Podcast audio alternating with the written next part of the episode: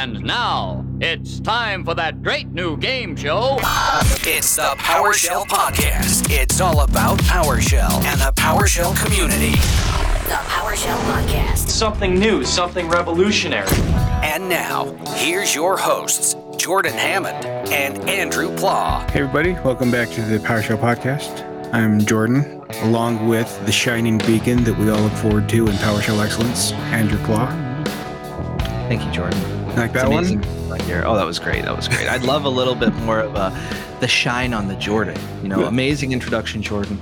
Amazing podcast. We're on like 76 or 77. I don't know. We're in the 70s, man. We're doing something right. We're having fun.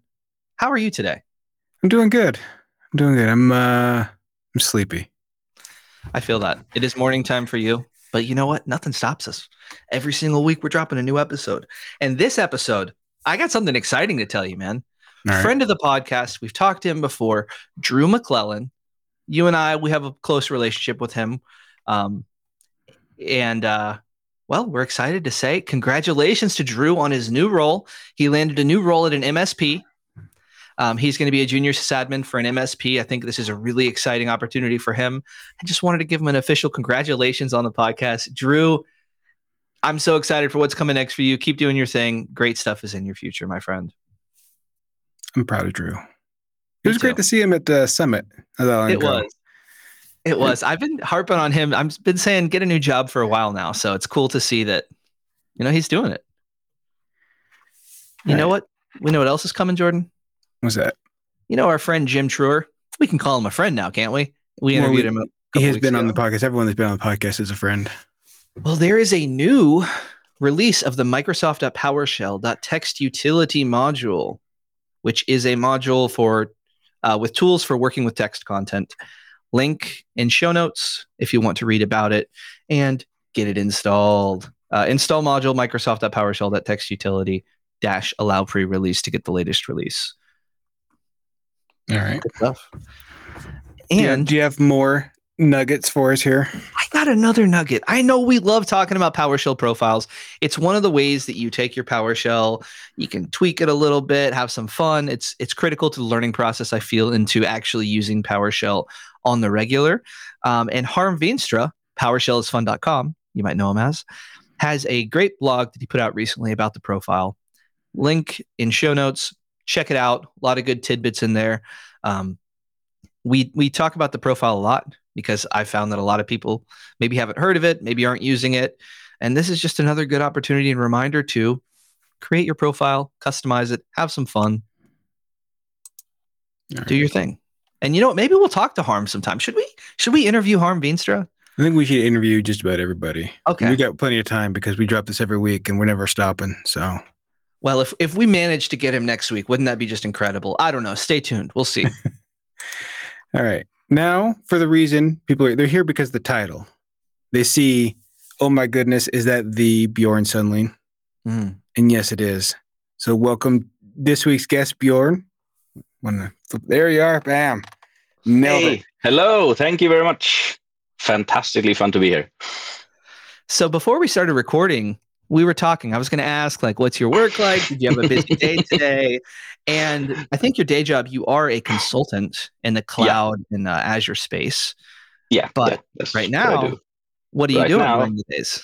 Well, drinking way too much beer, sitting in the sun, doing absolutely nothing. We're doing Swedish vacation time, so most Swedes are away around now. It's basically like half the country just closes down and goes on vacation for a couple of weeks. So I'm in like war week uh, four or five, something like that. Uh, just came home from a day trip to the archipelago. Like, just That's- perfect. Feels like a feels like a double edged sword. Like when half the country all at the same time goes on vacation, it means your usual spots you want to go hang out are probably going to be overcrowded. But on the Yeah, other side, having that time off, that's nice. and and it's overcrowded by me and my friends, so Oh, I don't care. That's Just true. having the chance to do fun stuff together. so perfect. you're on a four to five week vacation. Is that how long it is? Yeah, something like that. Nice. I'm not entirely sure. Just I'm I'm about to go on a four day vacation, and I'm pretty excited. But uh, four weeks sounds pretty nice too. yeah, yeah, that's it's really good. It's like yeah, we have even mandatory. I think it's like five to seven weeks vacation for everyone, and and it's mandatory that you have like if you want to, you have three or four consecutive weeks every summer. Like uh, Swedish worker laws are good. When you get back, are you just eager to to get into the cloud, get behind the PowerShell command line, and just get going? I mean, absolutely. Even though I spend my vacation doing more or less the same stuff I do at work, it's just different goals. You know, I often say like the difference between before 5 p.m. and after 5 p.m. is just which window you're looking at in VS Code. We still spend, I still do a lot of work there. Um, but it's also like it's a double-edged sword. Like I said, uh, coming back from a long vacation means it's like the first week is just like scratching your head and going, "What did I do here?" I do not remember anything, and like, yeah, it's it's good. You get properly rested, uh, well rested at least. so yeah, Mm, starting again in August sometime. Well, I, I was looking at your your MVP profile here, and you said something at the end that I think is very important, and we need to get out there. Uh, you love no bean chili. Yes, Yeah. So like proper Texas no bean chili. yes, yes. I guess I don't know if, if you're aware of, of of the battle you've stepped into here, but uh, whether whether beans belong in chili is a heated debate. It's it always is beans uh, and uh, tomatoes is also or tomatoes depending on your choice Awards. Uh, also one of those. Should we have them in your chili, in a chili? I I say no. It's I mean Just- the, the entire premise, if we're if we're looking at history, was you know chilies and meat. Yeah, chilies and meat and beer. Just Yeah. boil the living hell out of it. There you go. So, as actually, according to the International Chi- Chili Society (ICS), their main event of red chili, no beans allowed. If you do the homestyle event, which is clearly the lesser event, you can Hmm. add beans if you want. But I mean, ev- Yeah, everyone knows why we're there. Yeah, I, I absolutely do love like Tex Texan food or Tex-Mex or Mexican food. Like, make some It's really hard food. to find the good stuff in Sweden, but if we do, I love it. It's one of the goals in life to travel there and eat. There's a lot like of good food that. there. Congrats on the MVP, by the way. I believe this is your first year with it, right? Thank you. Yeah, it's two months now. I Nice. got it in June, so it was uh, quite fantastic. It's been one hell of a year, to say the least. Did a lot of good sessions, and then ended up with an MVP title, and was like, ah, it's just crazy. It's like super fun. It's a big moment. Yes, uh, it's, it's still haven't really landed. You know, it, it, you always accept stuff in steps. So the first one was like, oh, someone nominated me, and then you know, I got the mail. Uh, it was like it took like two weeks before I even went in and went, okay, let's just start clicking, accepting all the NDA, whatever. Getting the plaque, the sculpture thing. It's like gets more and more real every time. Um, but yeah, it's it's a lot of fun, and I think it already opened a lot of new doors, a lot of new stuff showing up, you know, happening. Like it's really fun. I really, really happy to get it. Nice. Congrats on that one. Yep. Now, we met at PowerShell Summit this year. Yep. uh, not too many months ago, I guess in April. And yep, yeah, you gave a very interesting talk on Azure DevOps security.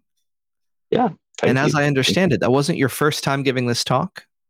No, it's it's it's a continuation. So so I the first time I did it was at a user group, and then uh, at uh, PSConf last year, um, I gave uh, gave the first big presentation, and then a couple of more user groups. So I sort of fine tuned it and and found new angles and found new ways of of you know breaking people's Azure DevOps setups, and it just sort of grew on me. It's it's a really fun presentation to give, and it's a really interesting topic. I think um, I spend most of my days working in Azure DevOps, and naturally, I end up doing a lot of fun stuff in there. And I kind of realized that you know many of the companies I work with, uh, customers we have, like I said uh, when I did when I did this presentation in PSConf last year, I, I said, um, so we have books written on on secure development, right? Like secure development is a huge thing. How do we write proper good code? And we have ages of uh, experience and books written on how to secure your environment. But when the whole DevOps movement and automated deploy and everything as code showed up, people just started throwing everything in pipelines without ever considering the, the actual effects of it. And there's like so many like security breaches done that way that people just tend to forget. You know, I, I have joined companies I don't know how many times and just figure out that uh, I mean I can take over this entire environment and since you're deploying everything as code nowadays, that means I own everything you have because you forgot your Azure DevOps setup or your GitHub setup. So I just found it a really, really fun topic to start talking about. And it's also one of the things, since so many people tend to forget the whole deployment process when it comes to security, it's one of those sessions that uh, no matter how many times I give it, there's always a handful of people sitting in the audience going, Oh, I need to go home and fix stuff. And that's sort of kind of the best feeling ever when you see that people actually learn from it. Not because I love to scare them, that's fun as well, but mostly because you sort of take it down a notch and say that you don't have to hire your security expert. You can actually fix most of this stuff yourself. It's just thinking about it, which is also one thing I really think why I enjoy doing it is because it sort of goes down a notch and like like I said in the uh, uh, summary for the in the the speaker's summary, uh, it's like security for non-security people. It feels like one of those things where the earlier you approach that or do the right processes, the easier it would be to adopt. But the further along the line, you're looking at more and more tech debt. Yeah, absolutely. So, so one of the things I mentioned there in the in in uh, the PowerShell and DevOps Conf was you know tur- turning off uh, uh, tasks that you don't use. So, for example, you have like Node six and Node ten tasks available in Azure DevOps per default. Node six, I don't know if you're Node developers or if you do anything. It's like it's not just old; it's bloody ancient by now. It's so full of security holes, and by default, you have a number of tasks that runs Node six and this basically just a switch. You go in and turn it off. But it's on per default. And the more people, like you said, the more longer you don't turn it off, the more people will start using ancient code, and the harder it will be once you turn this stiff stuff off. And you have like half of your pipelines failing because no one dared to update the tasks ever. It's it's it's like I said, one of those things that we tend to forget. Like you need to update your pipelines and your systems as well in there. Like it's an interesting and sort of overlooked part of everything, which is why I stumbled into it. Like, I really enjoyed doing it. Now, based on what you've seen, how do you think people should be tackling it? Should they put more thought whenever they're implementing CI CD pipelines and how they approach it? Or after the fact, should they all of a sudden implement policies and, and get things under control? Like, what's the kind of path forward for people? Uh, like like I said, no matter what it is, actually, that not just implementing pipelines and everything as code. Start simple. It's like whatever you do. You, why do you start by you start by implementing two-factor authentication and turning off public access because it's default on, and it probably no one will care. And and also never un, unless you're like if you're a really big company you need to do it more strict and more regulated of course but but never underestimate the power of the screaming test like if there's a setting or if there's something that you discover that you want to turn off or that you want to change change the behavior and see if someone screams because like in so many cases it's just forgotten stuff and forgotten stuff it's it's it's what someone who hacks systems lives on you know you must remember whatever system you're running, you must remember that everything should be patched. Why would like we don't run unpatched software on our desktops, so why should we run unpatched software on our worker agents? Which is basically what you're doing. I, I would say start small and start simple, just like with anything else, uh, or at least try to see where you're where where where you could go wrong. I know there's like a presentation from uh, PowerShell and DevOps conference that you can look at to see sort of where to start and I think that a lot of generic security principles apply, like you're mentioning, turn off public of access, principle of least privilege. Um, of course, it's just like it, one of I actually like before I did my first ever security session. One of the things I did was spend like hours, hours upon hours interviewing and talking to the security department at my own work. Like, okay, this is what I'm supposed to look at. I have here my Azure DevOps setup. What would you want me to think about? Wh- which trains of thought do you apply to me? Like, and one of the things he said was, uh, like, trying to translate it from Swedish. Um, keep in mind of the prints uh, of, of this uh, access that you're given. Like, remember that you are not your security boundary when you run stuff as code anymore. Even though you are an important security issue, the boundary is actually moved from you up to a cloud service. And you have to remember that that cloud runner, that's or that uh, host, that, that runner that you're running in the cloud or on your internal machine, that's a security boundary. And like try to track every single step that you're doing, whatever it is, building, deploying, releasing, and remember that, that every part of this is a security boundary that you need to take care of.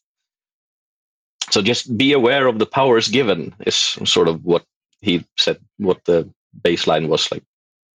Remember what powers you have. Yeah, and I think that security is everyone's responsibility. Yeah, I think Of we find that more and more. Oh, of course, it's it's also one of the things I that I stumbled into the DevOps uh, stuff quite early or quite long time ago, um, and one of the things I always that always bothered me with the DevOps as a movement was the name, because we tend to speak of it like DevOps, and then someone started doing oh we need to do DevSecOps, and that was like to me that was the most dumb thing anyone could ever think of because I thought like, wait, so so you're saying you started by only giving developers admin rights or or administrators developer rights and then forgot about sec- it's quite clear that you should have done this to begin with. Like involve everyone in security to start with when you mix systems up like this because that's what you do in the whole everything as code devops movement. You mix everything up and have everyone have access to every like those boundaries of hardware and software gets moved. And then you need to involve security from both these departments or from both these parts of development in your main line. So it was like one of the things i found really bad was the naming devops because it sort of left so many people out and people started doing devsecops and i was like yeah but we should have done that from the start. And then i heard like uh, dev sales ops which is my absolute favorite hate word. Someone used like we're doing dev sales ops. Like wait what? Oh we're involving sales in our development process. I'm like quite clearly states in the devops principles that you should ask your customers which technically means involving sales. Like what do we do? What do we need? Can we do like how, how do we do fast iterations if we don't know which goals we have? Well you, we need to talk to the customers as well. It, it's just it's mind-blowingly dumb when you ended up doing this and, and sort of building new walls instead of tearing down the old ones Yeah, I think that like those changed buzzwords yeah are like people's attempts at highlighting things that they see, but in doing so, oftentimes it introduces a lot more confusion. Yeah. Like you're mentioning, like it's great to get feedback and, and be driven by data and stuff like that from the customers, but to then redefine it just gets sticky and kind of misses the original point, which is pretty on target. Yeah. And so yeah i i enjoy hacking some security stuff every now and then and i enjoyed learning like how to how they think that's was sort of how my journey into this even started like just talking to the security department because well they were actually quite surprised as well when i started doing this because i was like yeah i'm going to do a presentation on some azure devops security stuff and they were like wait so you're asking us how to deploy stuff? Well yeah of course you're the security department. I should ask you how i can deploy stuff.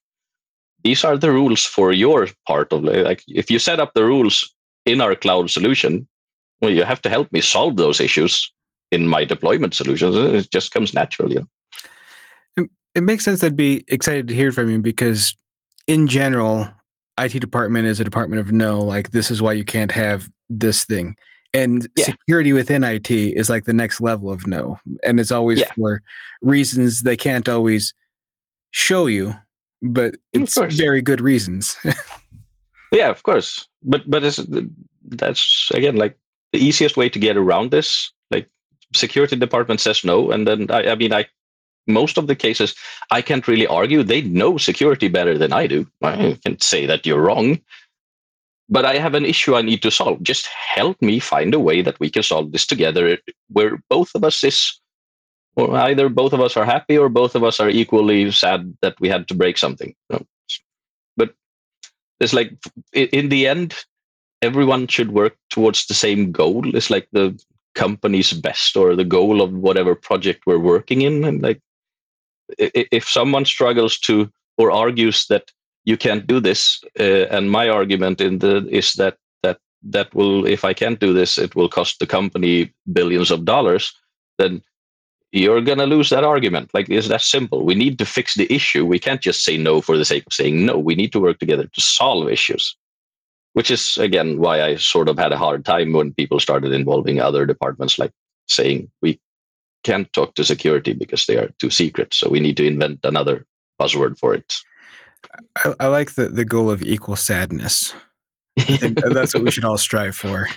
Yeah, but but it's it's like yeah, it's, it's um, it, uh, it's it's what sort of we often end up with because like of course if you ask you know they have you have the magic triangle of secure cheap and and fast and and or secure cheap and usable is the triangle they use uh, you get to pick two whatever two parts you pick you're going to end up with someone being really sad. Like uh, the economy department will hate you if you set up a super advanced super secure and really really good system because they will have to open their wallets. Or you can do really cheap and really secure and just bring the scissors to the the cupboard and cut the internet wire. That's really secure but probably people will hate you and get sad if they don't have no internet. Uh, it's it's it's about equal sadness it's about finding that part in the triangle where everyone gets equally okay i can live with this I, I'm not going to like it, but I can accept it. L- lowest common depression. Yeah. that's a good one. I'm stealing that one. Oh, that's funny.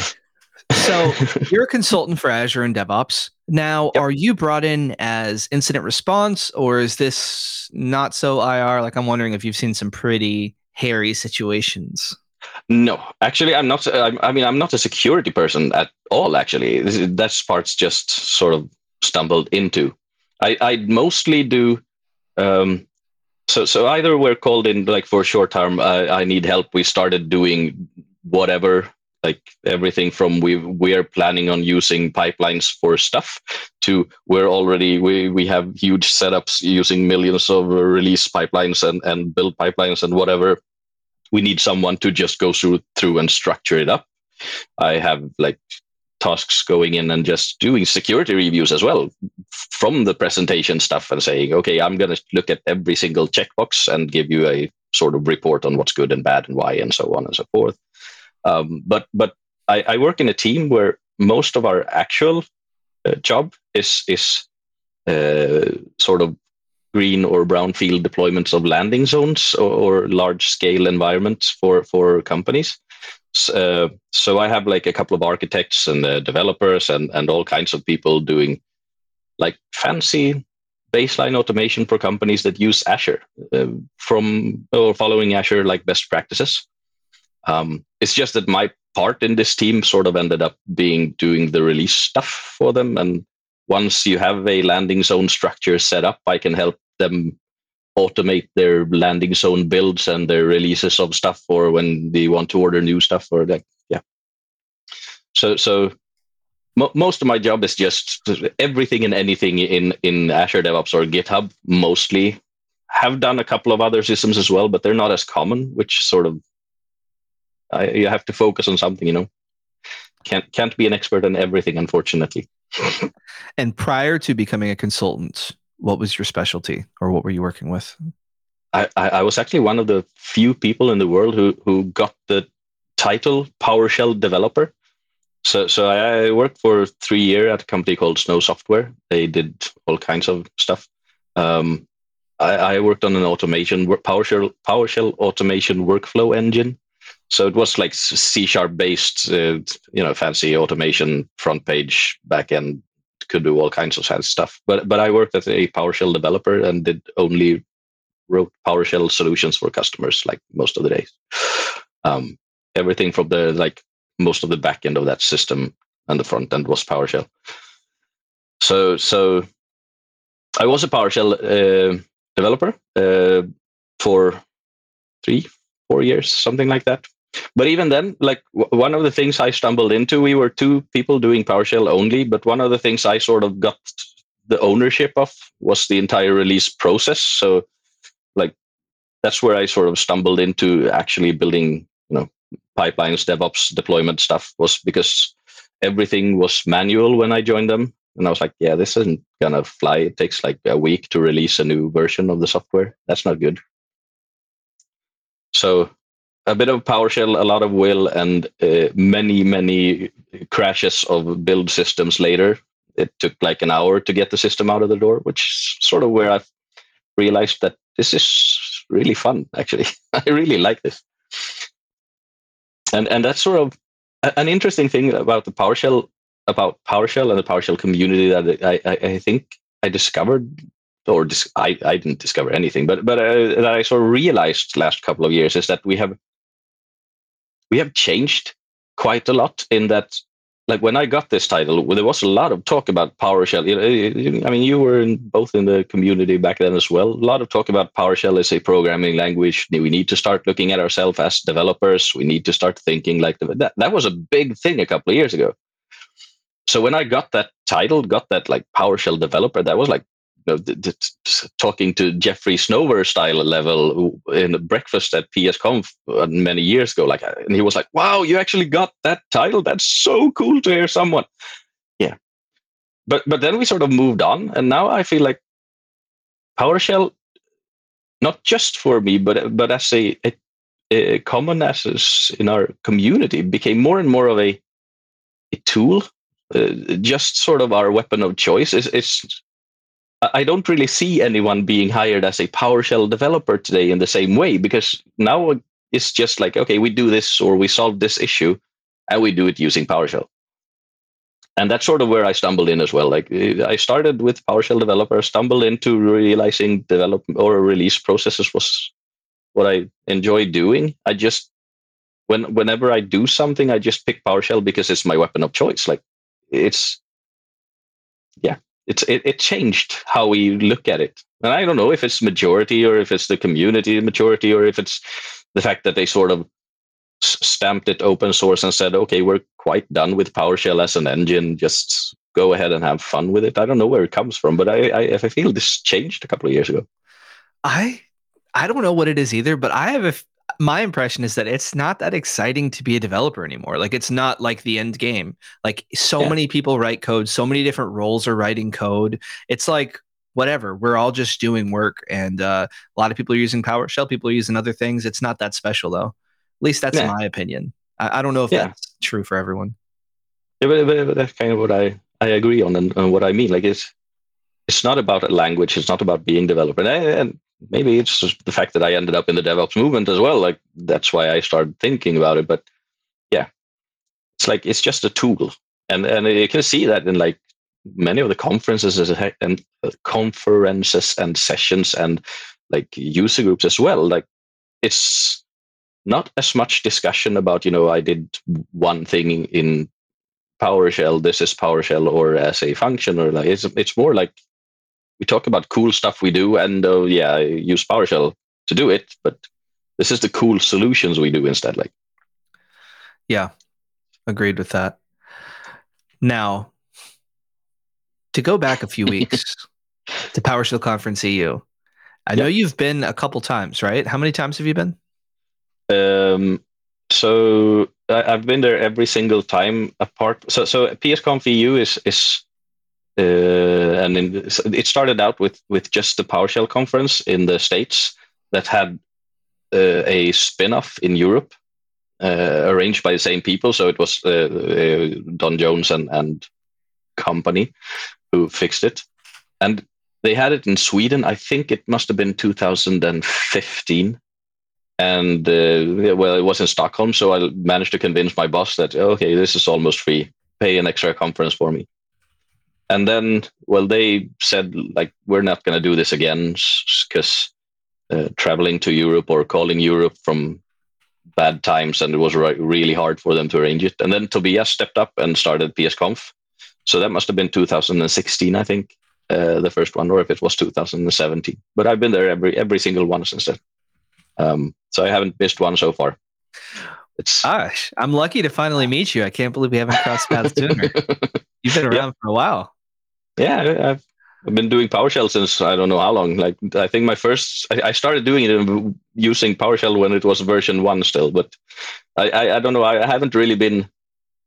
Well, I joined the community in Sweden. I've been arranging the Sweden Swedish PowerShell user group for quite some time, which is probably the world's most inactive user group right now. But still, but I'm other than there. that, yeah. other than that, I'm, I, I've been keeping to Europe mostly. Like just recently, I started to or send proposals or actually do stuff in in in the states as well. Um, it's a really shame that the PSConf uh, or PowerShell conference in, in Asia. I don't know if they will start up again or what's going on, but I really hope so. That would be really fun to do, but we'll see. I heard I mean- great things about that one. Yeah, really, really good stuff and lots of good people over there. That, but I think it's like harder to fix for travel. It's it's a costly thing to do. A, a good thing I think about Europe is that you know, most of the people here can travel for close to nothing. It's not that expensive to do it. And I, I guess that's also one of the reasons I started doing presentations in the States recently is that I actually have an employer that supports it and pays for it and helps out because it's a bloody costly thing to do. Even though you know you get sponsorships and stuff, it's still expensive as especially with the value of Swedish money right now, which is basically nothing squid and absolutely crap. But yeah, I, I I've been keeping mostly in, in Sweden or Europe, but I've been at the PS since it started. Uh, this is my second year as a speaker. Uh, really, really enjoying stage work. Been doing it, like I said, mostly locally in smaller user groups and stuff. But then I sort of decided, nope, it's time to step up. Uh, took me five years to actually press the button and click send on my uh, PSConf sessions. I have written like a couple of times before, but never dared to press send because you know I know who's up there on stage. They're like they're the smart people who know stuff, unlike me. I just fake it. Right. It's like, I can I think- relate to that. I think five years is actually a fantastic turnaround because I know I've I've I've sailed right by that mark. yeah. it's uh, I mean I, I gotta say huge thank to the arrangers of PSConf, especially Rob for keep nagging me every single year. Björn, next year you're sending a presentation. Next year you're sending a presentation, and eventually, yeah, he's he's really good. Well, and he even started the program for first-time speakers to help them on how to handle Yeah. everything. And we actually got to talk to someone that went through that, and it, it's apparently was a Oh. massive help. So it's Oh yeah, I, I heard. like the extra outreach that PSConf does to train up speakers. yeah they they're uh, they're really a speaker friendly conference like uh, both helping people get in helping people uh, write like i know i've got some really good feedback on on session proposals like okay this is probably what you should think about what you should what you should change and you know they they really take care of their crew which i really like it's a really We've really nice conference We've heard really good things about the kind of mentorship, the encouragement, Yeah. which is so important to keeping a community thriving. Is encouraging people Yeah. who are like in your boat, we're like ah, kind of teetering on it, get there, and then boom, now you're contributing multiple years in a row. You mentioned from your words, you enjoy it, you love speaking. Yeah. Did you have stage I- experience prior to that, or how did that work out? I, I've been playing in bands since I was like yay big. Uh, so I think I started playing my first punk rock concerts when I was like 14 years old. But that's like a whole different thing. But yes, yeah, I, I do have stage experience, but stage experience from from standing in the background and and smashing guitars. Um, but I believe it helps. I, I I also believe that like I don't know how many times I've said it to random people. I believe that everyone who does stage work in any kind of way needs to suffer from part of split personality. you know, it's you, you sort of dress up in this stage personality. And I think the advantage I have in that case was that I already sort of know how I get dressed in my stage personality. I, I have this routine. I already know what routines I have before I go up on stage, like what I need to do to prepare and be relaxed there. So yeah, I, I, I absolutely, I think I have had some advantage of it. But standing next to an entire band, you're kind of hidden when you do something wrong. This is like the ultimate, what's it called? Public exposure. Yeah, like, there's nothing to hide behind. Which also I kind of proved to myself in PSConf. Uh, like I, one of the sessions I did there this year on GitHub Actions, I, well, I f***ed up so badly it's almost crazy. Uh, was like lost my thread. So so went up on stage. One of the slides, I, I actually I ran it right before I went up on stage. I'd run it through. I have no idea what I did, but one of the slides sort of moved to was just gone, wasn't where it's supposed to be, which made me lose my thread. And I did the exact opposite of what everyone says you should do. You know, when you lose your thread on stage, don't try to fix it, just move on.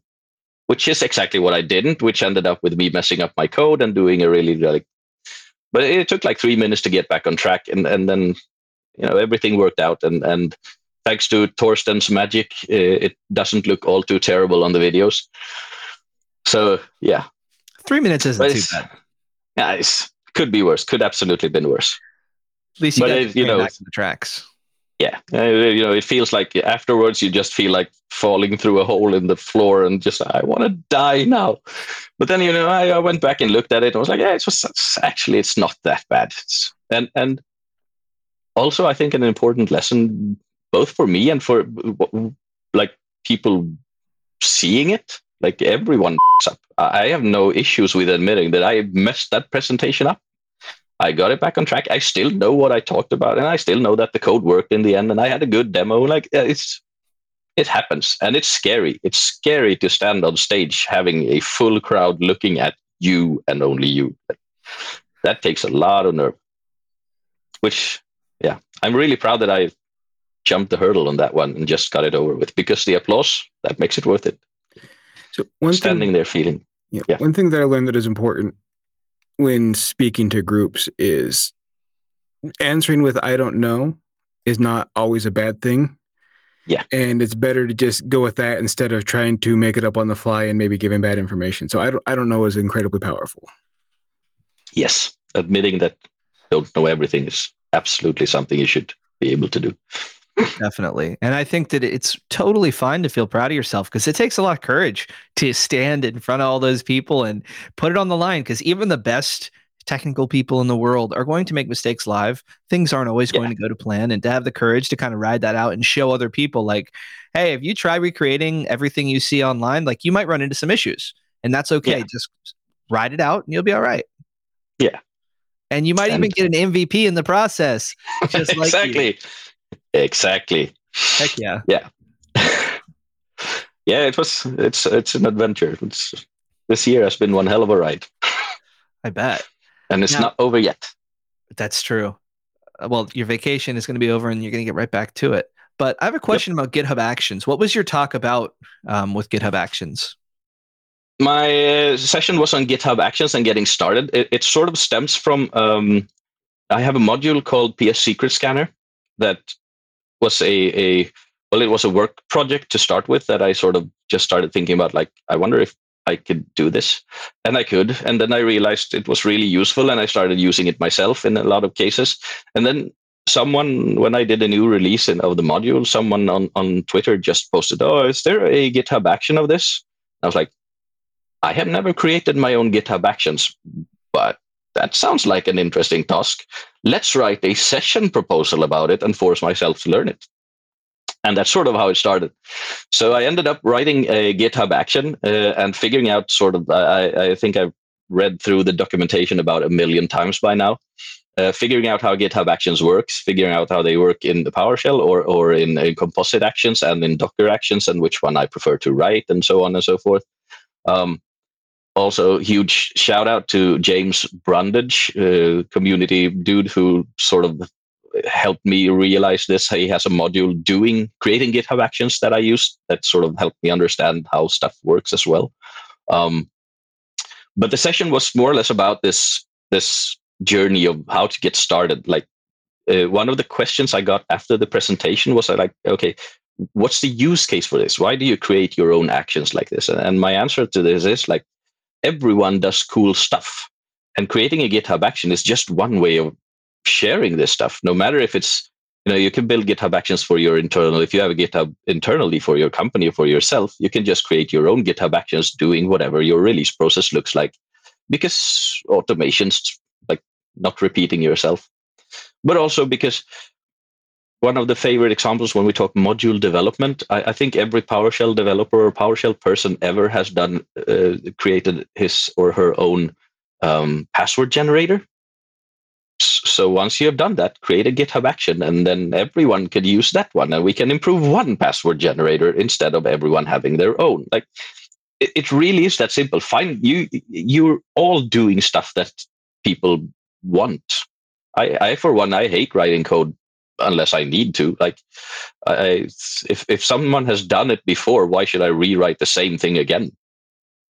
So so it, yeah. So the presentation is from start to having your PowerShell code in a GitHub action, doing you know handling input and output and the many ways and issues you can have with that, and and uh, reusing them in workflows or publishing them to the marketplace uh, so everyone can see them and find them and see how they're used even up to like what documentation should you have or how does it look in the store when you publish it so i think it's like a getting started session and i like what you brought up there of like you don't like writing code we have one of the best communities in the world and I think that there yeah. still is room for improvement in terms of people contributing their code or contributing to pre existing projects.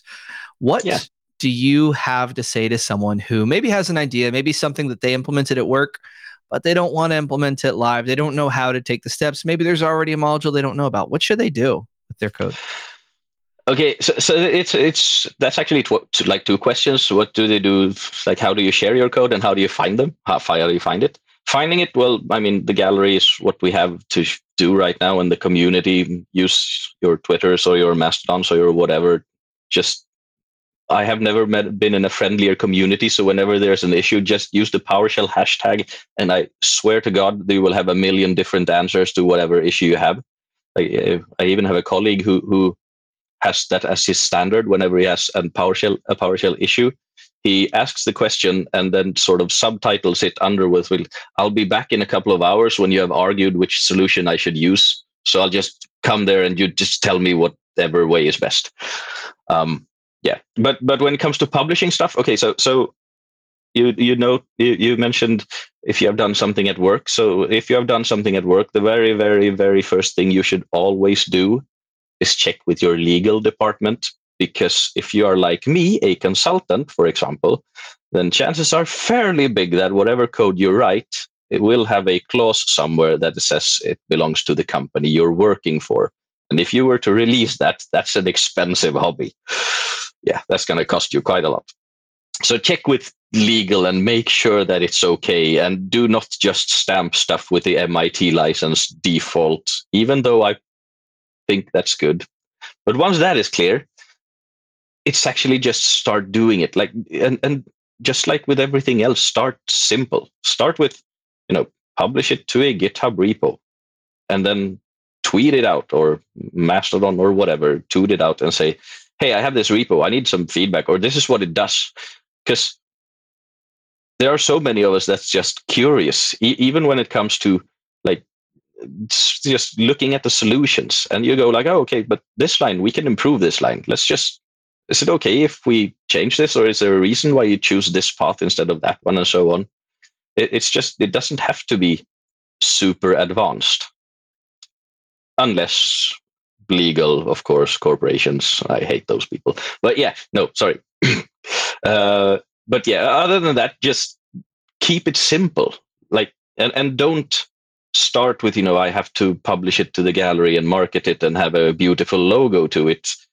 All of that stuff can come later. It's just you know, rename your PS1 file to PSM1, uh, PSM1, and and release it as a module. Doesn't have Yep. to be much more than that. and it doesn't have to be perfect the first iteration. Most modules that we see aren't. You know, we mentioned a Microsoft module is still in pre-release. You know, they're still trying to get it right. And I recommend the same approach. Don't overthink it too much. And uh, Yeah. I got a friend in mind. Shout out to my buddy, and he's been on the podcast before, Clayton Tiger. I know he's been Mm. working on a module. Just get it out there. Let other people Yeah. contribute. Let other people share their feedback. This is one of the friendliest, most welcoming communities. Typically, everything I've seen for feedback is pretty helpful and not rude. Not like, oh, why did you do the things this way? You're dumb. It's like, Yeah. hey, have you considered this?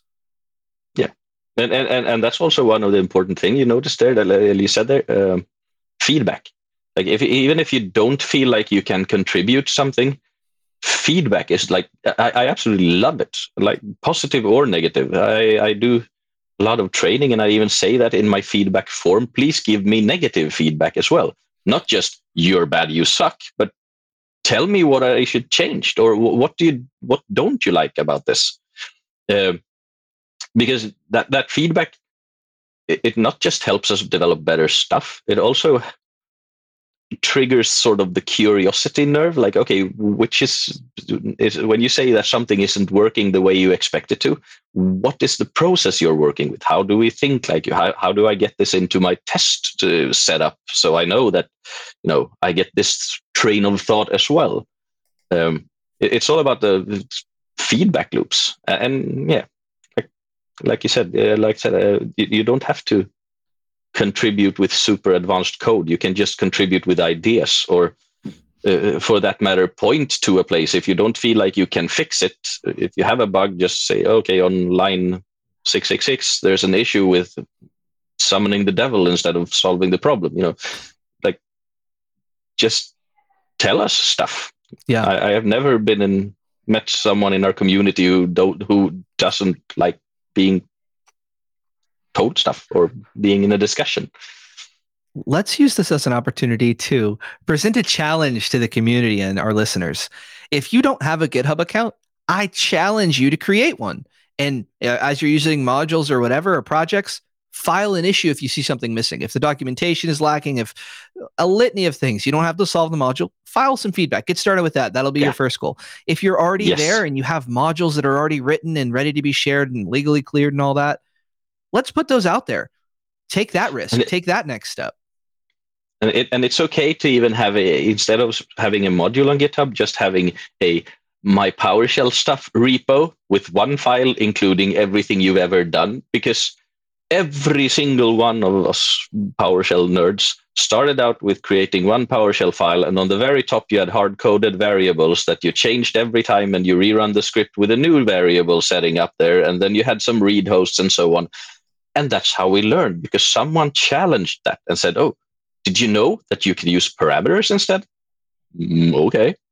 And then you learn, then you sort of improve, and suddenly you end up with these massively super cool solutions for your specific issues that you can release as GitHub Actions for the rest of us. So I don't have to write any more code. Yep. You got to just take that next step because, Yeah. you know, like where you are today, you're an example of just taking that next step, you know, Yes. one little step at a time, and you can be an amazing person like Bjorn, conquering the world, PowerShelling everything. Yep. Yeah, it's it's it's often the hard one, just like getting on stage. It's it's throwing yourself out there, and it is hard. But again, the PowerShell community is quite open, and we're quite friendly in most cases. Yep. And we, a lot of us all started there. We all, you know, I know my first repo was like my PowerShell scripts, or I think I called it PlowerShell because my last name's Pla. I was like, PlowerShell was the name of it. And we just had all these random scripts. they Yeah, weren't of that course. great. I'd rewrite them now, but by doing things like that, you're potentially helping someone else in terms of, oh, they see a script. And I've found many a script that were in someone's my PowerShell scripts folder. It was like, oh wow, that I didn't know you could do Yeah. that. And I took it Yeah. and borrowed Of it. course, And uh, you make some friends along the way. Maybe you give someone some positive feedback. Maybe if you write imperfect code, you give someone the opportunity to start a relationship with you in terms of like giving some feedback. It's just oh yeah, putting yourself out there is challenging, but it's always worth it. We talk to people all the time. It is always worth the risk. And Yeah. uh, uh, the PowerShell Yeah, community couldn't be more welcoming for that. I have a lot of friends, like non-developer, non-PowerShell friends i- in the community from exactly that, because they build cool stuff. Like the quite just a couple of days ago, a person from the the uh, data community had done some release pipelines on setting up some.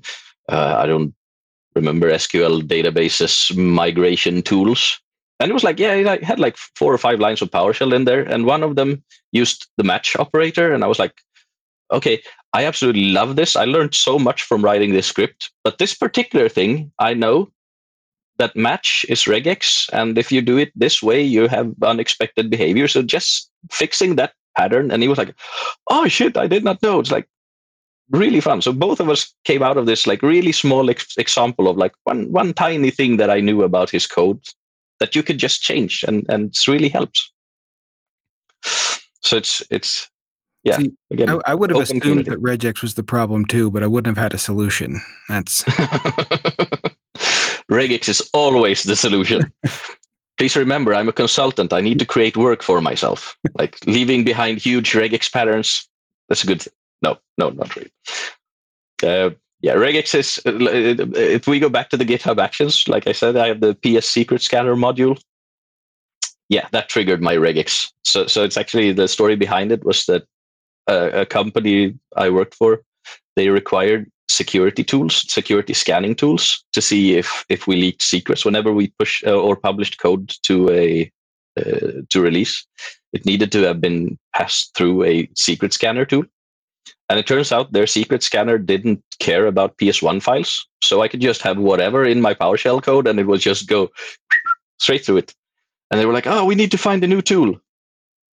And being a bit like you know, being the person one uh, one am, I was like, how hard can it be? It's just looking for patterns, right? So I ended up having like this uh, the, the repository for PSSecretScanner has some really intense regex patterns searching for keys. Like I I I, I, I I'm not entirely sure because they haven't open sourced it, but I when running uh, Microsoft's secret scanner tool, the the GitHub security secret scanner tool, um, when running that one, I found like 10% of all the secrets I can find with my own tool, which is uh, fun. But regex is super cool. It's read write write once, read never language. Yeah, true that. Now, so you know Reg- regex really well, or did you use like an online generator, or how did you go about that? Well, I start. I, I, see many of the patterns are stolen and then changed, like like because we have different flavors of reg, re, regex. So you have uh, yeah a number of different ones, and and .NET isn't really the default language people write in. So so I stole some from from um, a web page which I don't remember the name of that does security tools. the sedated security Yeah. repo. Yeah, thank you. Yeah. I'm, I And may be then- reading through your stuff right now. yeah, so I stole most of them, but I added a couple as well and had to go through and fix them. And because they were written for JavaScript, uh, which uses like different escape characters and different matching patterns and so on. Um, but this sort of forced me to at least have a basic understanding of what every single one of those patterns does. So, yeah, I, I- I think I, I did do regex before, but I think that the PSSecretScanner development was like, yeah, pushed me over the edge of maybe using a bit more regex than healthy, but it's a fun thing to do. Well, it is it is very powerful when you can make it work. But. It is. It's really, really good. So there is one thing that I want to talk about with, with your blog that I think it's awesome that you're doing this. So you are studying for your Azure 204 cert and you're Yep. documenting your study process as you go Yep. along. Yep. I think that's awesome. That's not just that's not just here's some cool things that I did recently. It's you're you're going over how you studied for it without obviously dropping Yeah. secrets and getting in trouble. And I, I don't know if, if that if that helps people with their own approach. I think that is an extremely valuable insight. Yeah, it's it's sort of it's my summer project. I haven't taken the certification yet, so I, I haven't passed it. I don't know if I will. August 18th. Yep. Um, but it, it sort of ended up like uh, uh, in the pre-talk we did. Uh, having vacation, it, it has some good and some bad stuff, like having a long vacation. Um, I have many weeks doing nothing, and I was like, yeah, I have to have some kind of goal at least. So I, I started doing the AZ 204. I already have like the 100, the two, uh, one, three, and 400 certificates. So I was like, I, I need to fill in that mid scope as well. Um, and it's it's really fun. I like to study and I like to write. And it's just you know one of the reasons I even have a blog was like writing back or feeding back into my own realizations. I, I don't really mean, it's fun if someone reads it and, and gets something from it, but I don't write it for people to read necessarily. I write it because I found something that I need to remember. And you know, doing each and every chapter, and you go back and think, okay, okay, what what is the learn chapter going through here? What is it that I should learn? Which takeaways should I have? And just the classic, you know, back from school. Can you repeat that with your own words? And uh, like at least a couple of times already in the four or five six whatever chapters in I am, I've come to places where like, well, no, I actually can. I need to go back and study this particular part a bit more because because I can't really explain what this is right now. So I think it's it's it's for me to learn, and it's also again back to the whole throwing yourself out there and showing that yeah, I have an MVP title right now, which makes me incredibly proud. I still don't know crap about everything. I haven't. There's so much I lack, which is, I don't know, part of being open, I guess, part of making it easy for me to. Well, yeah. Also, one thing that was interesting is with your password generator blog, you mentioned that you don't have cookies or trackers or anything, so you have no idea if have, anyone even goes to your website. Well, now you do. Now you know I've been there. yeah, yeah, that was a historical decision. Like so many other people, I have started about a million blogs in my life and always had you know you set it up and you had this beautiful css and you had all these guest books where people could post comments and you had trackers and you can go in and see oh which countries is everyone from and i kind of realized last time i stopped blogging that i spent like more time just going eh, looking through the statistics than i actually wrote so when i started this iteration of it, it was more like, you know what, you know what, I'm just going to do like the simplest, dumbest static page generator. It's one JavaScript file that does just translation from Markdown to a web page. That's everything it supports. I don't. I, it has themes, I think, but it's mostly just select the two colors you want. It's it's really really dumb, but it helped me helped me create stuff instead. Instead of focusing on that other stuff. I just write because I actually really, just like being on stage, I really enjoy writing. It's just something calming about it. And, and like I said, reiterating to myself, what is it I learned or do I remember how to do this? So yeah, I have no idea if anyone has ever visited. If you have, you're free to follow me and leave a comment on on my well, Mastodon is where I hang out most of the time nowadays. So Hit please do. There. Well, you know what? You've answered a lot of our tough questions, and AZ204 is going to have some tough questions. But you know what's even tougher? What? The questions you're about to hear from Jordan. Jordan, you got some questions for this guy? I do. Can we stump him now? Yeah, yeah, yeah, yeah. I mean, so we, we had some true visionaries, some leaders, some you know, just the who's who of PowerShell go through, and every one of them has reported back that common parameters are the most difficult questions they've ever been asked.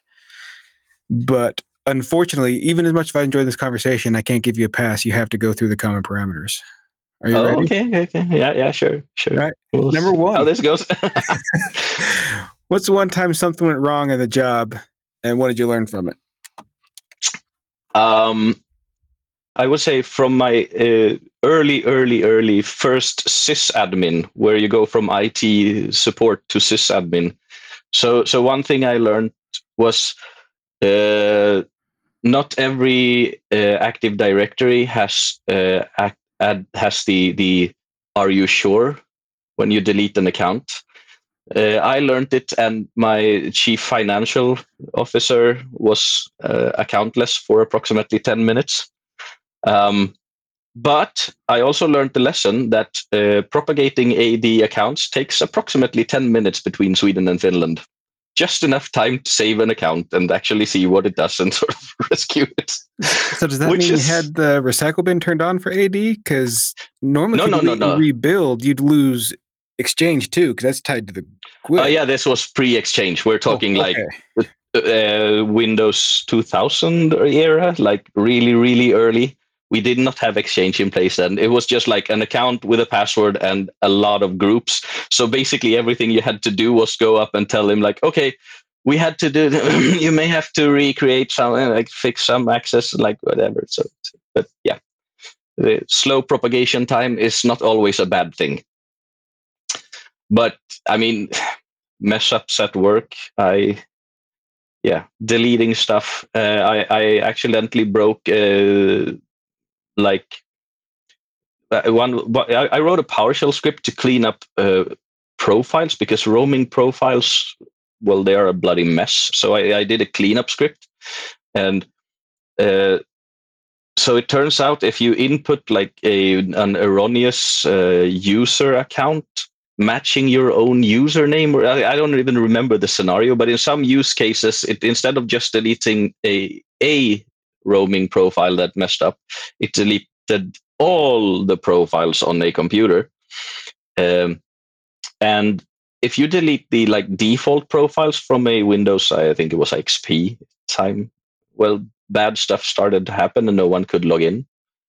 So i guess lesson learned from that was you know validate your input have proper good validation and check. And even if you're writing just a one liner use your what ifs um, like it's worth it. I have friends complaining about powershell being a verbose language. Like it's a lot of verbosity to it. You can write so much code that doesn't really do what you set out to do. But the lesson learned from that is that it's actually worth using this stuff and outputting verbose messages. And like I said, validate your input, use your parameter validation, which is probably the best invention PowerShell ever had. Like removing 90% of your code with a parameter validation script is mind blowingly good. Um, so yeah, I, I, I think I, I I haven't really destroyed uh, like the network of all Sweden yet, uh, but I've destroyed uh, or removed a couple of users and messed up a university. Put a, a router in the wrong direction, which sort of killed an entire building at the university in Sweden because I instead of you know routing traffic to my own network, I, I distributed IP addresses to the entire house. Yeah, shit, you do. I like it. I like how we got And- multiple examples. in that one. but it's it's like everyone messes up. I I think the the most important lesson of all, and one of the things that the DevOps, the back to the DevOps movement, and why I got stuck in it. One of the things that when I read about it the first time really blew my mind was the concept of blameless post-mortems. Because coming from like a support department and sitting in a small company IT department that was like not unheard of. Like if someone messed up they got bashed by the boss. That's just how it was. But instead of doing that just changing the mindset into okay we messed up how do we write a test or how do we create a function or how do we do whatever so we don't mess up like this again we will mess up of course but let's try a new mistake the next time blameless post-mortems is like the best invention ever That's not a bad one, and I, I could really use those. All right, it helps yeah. Second common parameter. It only gets more difficult from there. okay okay All right, with everything you know now, what's one advice, one bit of advice you'd like to give your younger self when you're first starting in IT? I know this sounds wrong, and I've said it in some other situations as well, but stop caring. Like, you spend so much time struggling to, you know, reach the stars or, or improving and or, or struggling to, you know, be like your heroes. It, but but when you stop sort of caring and just do stuff because it's fun, then well, it just sort of works out that way. Like I, I, I, I've been struggling. I was struggling. I've been on the path to, you know, eventually, sometime in my life, I want to have the MVP title. I've been doing that for well over ten years now. Um, but it wasn't until a couple of years ago, like like, like with the blog, when I stopped caring do people read. No, I instead of caring, let's just write stuff. Or, you know, instead of caring if someone thinks it's a bad presentation, let's do it because it's fun. Stop caring about what others think. That would be my one recommendation. Stop giving a crap what people say about you because That you one some cool stuff. very valuable, but it's also far easier to say than to execute. That's not Absolutely. Absolutely. That's why it took me many, many years to get there. Like it's it's not an easy thing to don't care what people think about you. Everyone cares what people think about you. It's just live with it. Um, and oh, one thing I, I I would say is stop deleting your old code because that's also one of the things I, I realized. I, I actually found oh, that was many years ago as well. But you know, you found your first scripts, and and it's really really fun to go back and look at those. That's also one of the reasons you like like you said andrew you should set up a github account and start storing your stuff. Because seeing your learning process is just incredibly valuable. Not just because you can laugh at yourself and say oh look how ugly my code was but because you can go back and see that oh my god look how much i've learned through these years. And and going back and redoing the same thing. Okay, uh, my first task was like creating users on a local computer. I think that was like the first. Uh, something something with a I don't remember, but you know, going back and redoing that same script over and over again. How would I do it now? It's it's it's a great way of visualizing your process uh, and and realizing that you learn stuff. Otherwise, you know, your own learning process is mostly hidden from yourself because it just Yeah, Yeah. so stop deleting stuff. that's a great tip. And you know, this is a career for most of us, right? We're going to be in here for the foreseeable future. Who you are today is not your final form. And it's okay to not be perfect and it's okay to not have amazing code, but you have to put yourself out there to be able to take those steps and to be able to reflect one day and be like, wow, I've come a long way since those projects whenever I first created that repo. Exactly. Thanks to those people on the PowerShell podcast telling me to. exactly. Exactly. So right. yeah, don't delete. Okay. All right. Last one. And this one is the one that uh, trips up the most people. This is where they give up.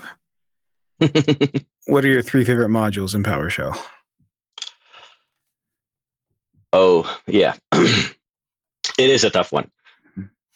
But arguably, I would say Uh, I don't know how many they are by heart because I, I haven't looked in a long time. But the core modules, because the core modules, first of all, wherever you go, that's what you have, and they are so complete in what they are. Like there's just so much you can do with, you know, the item commandlets.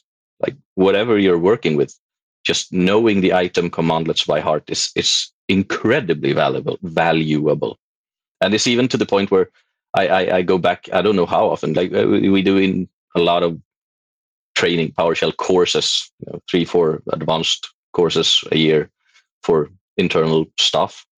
And and every single time I go through this, I learn stuff myself about how you can use them. Same goes, of course, with the basic commands: get command, get help, get member. Like it's just the the flexibility and the learnability of PowerShell that the base commands brings is just incredible. But there's also another reason too why I say this, and that's because again I'm a consultant. I show up at new places all the time, which means I don't always have access to everything. And and I've even been to high security places where it's like installing a module. Ha! No way. You get what you have. So you kind of need to learn to live with what's installed, which is also like, you know, abandoning PowerShell 5 or Windows PowerShell. And that's not going to happen in the near future because in so many places, well, that's what you get. Um, and that's also like, if we go back a bit, like to the security part of it all and the release and the management, release management part of it all, like one of the good and bad parts about this is that we still live in a community where, or in a society where so many people have to have security reviews. So how do you manage modules when each and every new release have to go through a security review through a security department that takes three weeks to do an update of a software? Like how do we do this with a module that's updated once a week? Like, I don't really know. So, so, so the the common core because that's what made PowerShell as powerful and as useful as it is. Then, of course, I mean we have hero modules like the the SQL stuff from from Rob and Chrissy and and their crew. It's like mind blowingly good. Pester favorite absolutely. I use pester all the time. I do test driven development for most of my projects even. Like yeah it's it's just so incredibly good. And trying to understand scopes in pester is like one of the hardest thing i've ever done. I have no idea how they work still but it's like it's just so beautifully written code and so fun to read through because it's just mind-blowingly good um, so okay if we count core modules as one, then I would say the core modules, um, Pester, and um, well, let's say PSSecretScanner because it's actually quite useful. I use it all the time. I, I can be egotistical. I, I know for a fact that uh, if I had that in my in my past, it would it would uh, come back with some negative reports for me. So I think definitely Yep. everyone could use it. Yep. Next up on the to-do list there is, is a VS Code plugin and also uh, Git. Uh, uh, I completely lost the word for it. Commit hooks. So you can't commit something or push it with a password in it. But yeah, Oh, nice. All right. Well, I'm not sure if you're aware of this, Bjorn, but this whole time we've been talking, you have been in the presence of a known celebrity. So, eh, much like Superman, when Andrew goes Much. through his day to day life, he can't go all out with his shilling because it's too dangerous. It's too powerful. Just like Superman has to go through and make sure he doesn't, you know, accidentally rip the door off the car. Hmm? So every time we see him show, no, it's going to sound like the greatest shill you've ever heard, but just know that he's pulling back because for our own safety, so we can go on with our lives, he can't go full Mm. bore. yeah. But but now we get to we get to sit back from our seat while we uh, witness the struggle live. Take it away, Andrew. Jordan, I'm thinking back to our first few episodes when I first started doing these, and I'm not saying I'm so great now. Some people, like you, say I'm amazing, but I remember how funny it was to be so nervous. Like for some reason, it was the most nervous part of the whole episode, and I get this amazing intro, and I'm still getting this amazing intro, and maybe I've gotten a little bit better. But listen, if you're listening, thank you so much. Welcome to the thrill of the ride, the power shill, if you will. Now, we've had an amazing conversation with Bjorn, and how how better to cap this off than with a like, a comment, or a subscribe? And tell you what, I'll do you one better. You can even give us a five star review on Apple Podcasts or your podcast platform of choice. You can hear us anywhere. We're here for you every single week, 75 plus episodes. If you have a question, you can hit us up, PowerShell at pdq.com. We'll read it, we'll respond. We're here for you week after week. You can find me on the internet at Andrew PlaTech. He's DevOps Jordan. Bjorn, where can people find you, my man? Most commonly on Mastodon right now. Uh, mastodon.nu slash at Bjompen. Everywhere, whatever platform you are, Bjompen, that's probably me. And your website, what is that? Bjompen.com Perfect. and github.com slash Bjompen. Consistency is key. I like it. Thanks so much for taking time to talk to us. Yeah, thank you so much for having me. It was a pleasure. Thanks for joining the PowerShell Podcast with your hosts, Jordan Hammond and Andrew Pla. I dig it. The PowerShell Podcast is a production of PDQ.com, making device management simple, secure, and pretty damn quick.